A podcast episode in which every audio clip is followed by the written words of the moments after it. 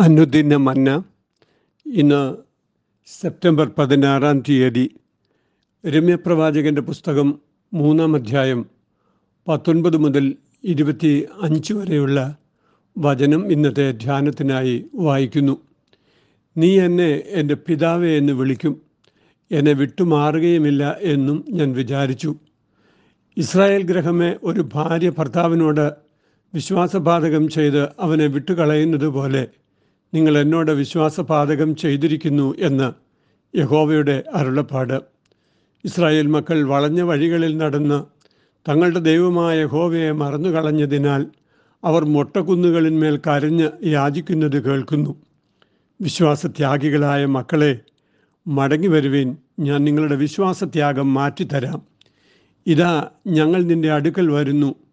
നീ ഞങ്ങളുടെ ദൈവമായ ഹോവയല്ലോ കുന്നുകളും പർവതങ്ങളിലെ കോലാഹലവും വ്യർത്ഥം. ഞങ്ങളുടെ ദൈവമായ ഹോവയിൽ മാത്രമേ ഇസ്രായേലിന് രക്ഷയുള്ളൂ.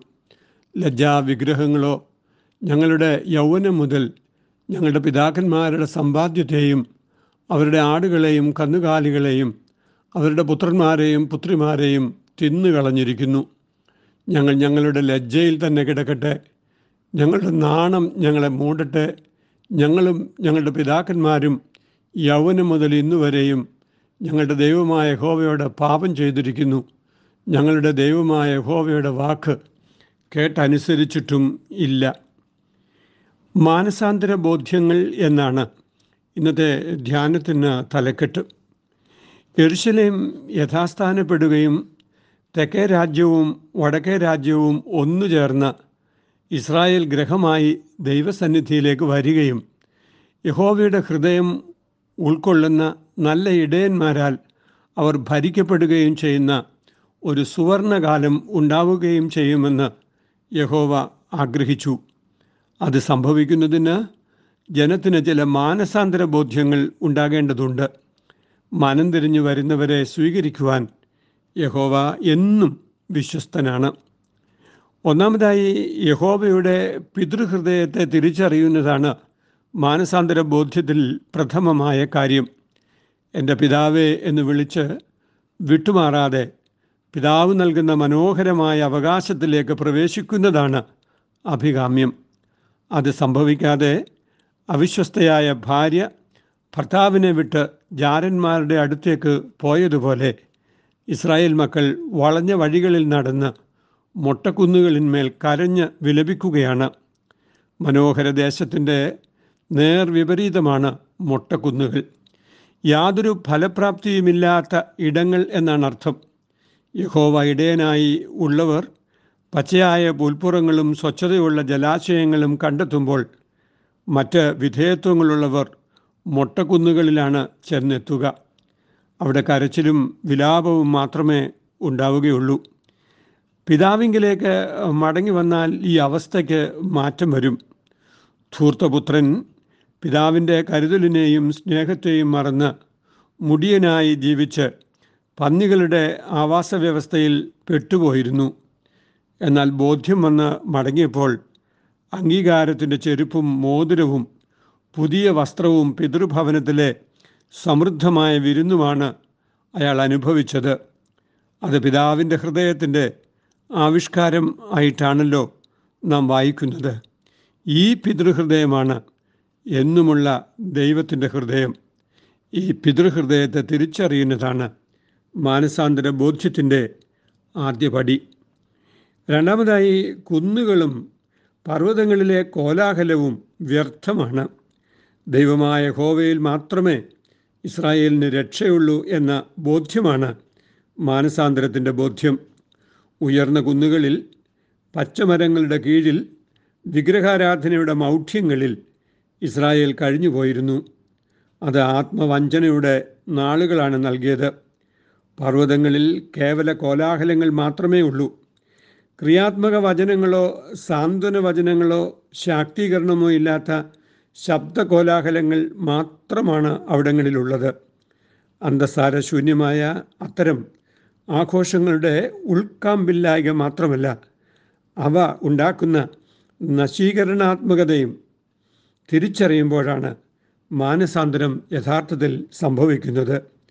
ലജ്ജാവിഗ്രഹങ്ങൾ യൗവനകാലം മുതൽ പിതാക്കന്മാരുടെ സമ്പാദ്യങ്ങളെയും അവരുടെ ആടുകളെയും കന്നുകാലികളെയും പുത്രന്മാരെയും പുത്രിമാരെയും തിന്നുകളഞ്ഞിരുന്നു സത്യദൈവത്തെ ആരാധിക്കുമ്പോൾ നന്മയിൽ നിന്ന് നന്മയിലേക്കും പൂർണ പക്വതയിലേക്കും നയിക്കപ്പെടുകയാണ് ചെയ്യുന്നത്. ഏതു മനുഷ്യനെയും ക്രിസ്തുവിന്റെ പൂർണതയിൽ നിർത്തുകയാണ് സുവിശേഷ ദൗത്യമെന്ന് പൗലുസപ്പസ്തോലൻ പറയുന്നുണ്ട്. അകത്തു വരുവാനും പുറത്തു പോകുവാനും മേച്ചൽ കണ്ടെത്തുവാനും യേശുവാകുന്ന വാതിൽ അനുവദിക്കുമ്പോൾ ഉള്ളിലേക്ക് പ്രവേശിപ്പിക്കുന്നവരെ തിന്നുകളയുന്ന പ്രസ്ഥാനങ്ങളാണ് മറ്റു പലതും എന്ന് നാം അറിയണം. ഈ വ്യർത്ഥതയെ തിരിച്ചറിയുന്നതാണ് മാനസാന്തര ബോധ്യം. അനുഗ്രഹവും നന്മയും ദൈവത്തിൽ മാത്രമാണ്. ദൈവത്തിൽ നിന്നും അന്യപ്പെട്ടവ നാശത്തിലേക്ക് മാത്രമാണ് നയിക്കുന്നത് എന്ന് അനുവാചകർ തിരിച്ചറിയേണ്ടതുണ്ട്. മൂന്നാമതായി ഞാൻ നിങ്ങളുടെ വിശ്വാസത്യാഗം മാറ്റിത്തരാം എന്ന് അരുളി ചെയ്യുന്ന ദൈവശബ്ദം കേൾക്കുകയാണ് അനിവാര്യം. പിതൃബോധ്യത്തോടെ തന്നിലേക്ക് മടങ്ങി വരുന്നവരെ പൂർണതയിലേക്ക് നടത്താൻ ദൈവത്തിന് മാത്രമേ കഴിയുകയുള്ളൂ. മടങ്ങി വരുവാനുള്ള തീരുമാനം എടുക്കുന്നവരെ ദൈവത്തിന്റെ പരിശുദ്ധാത്മാവാണ് മാനസാന്തര അനുഭവത്തിൽ നിലനിർത്തി വളർത്തുന്നത്.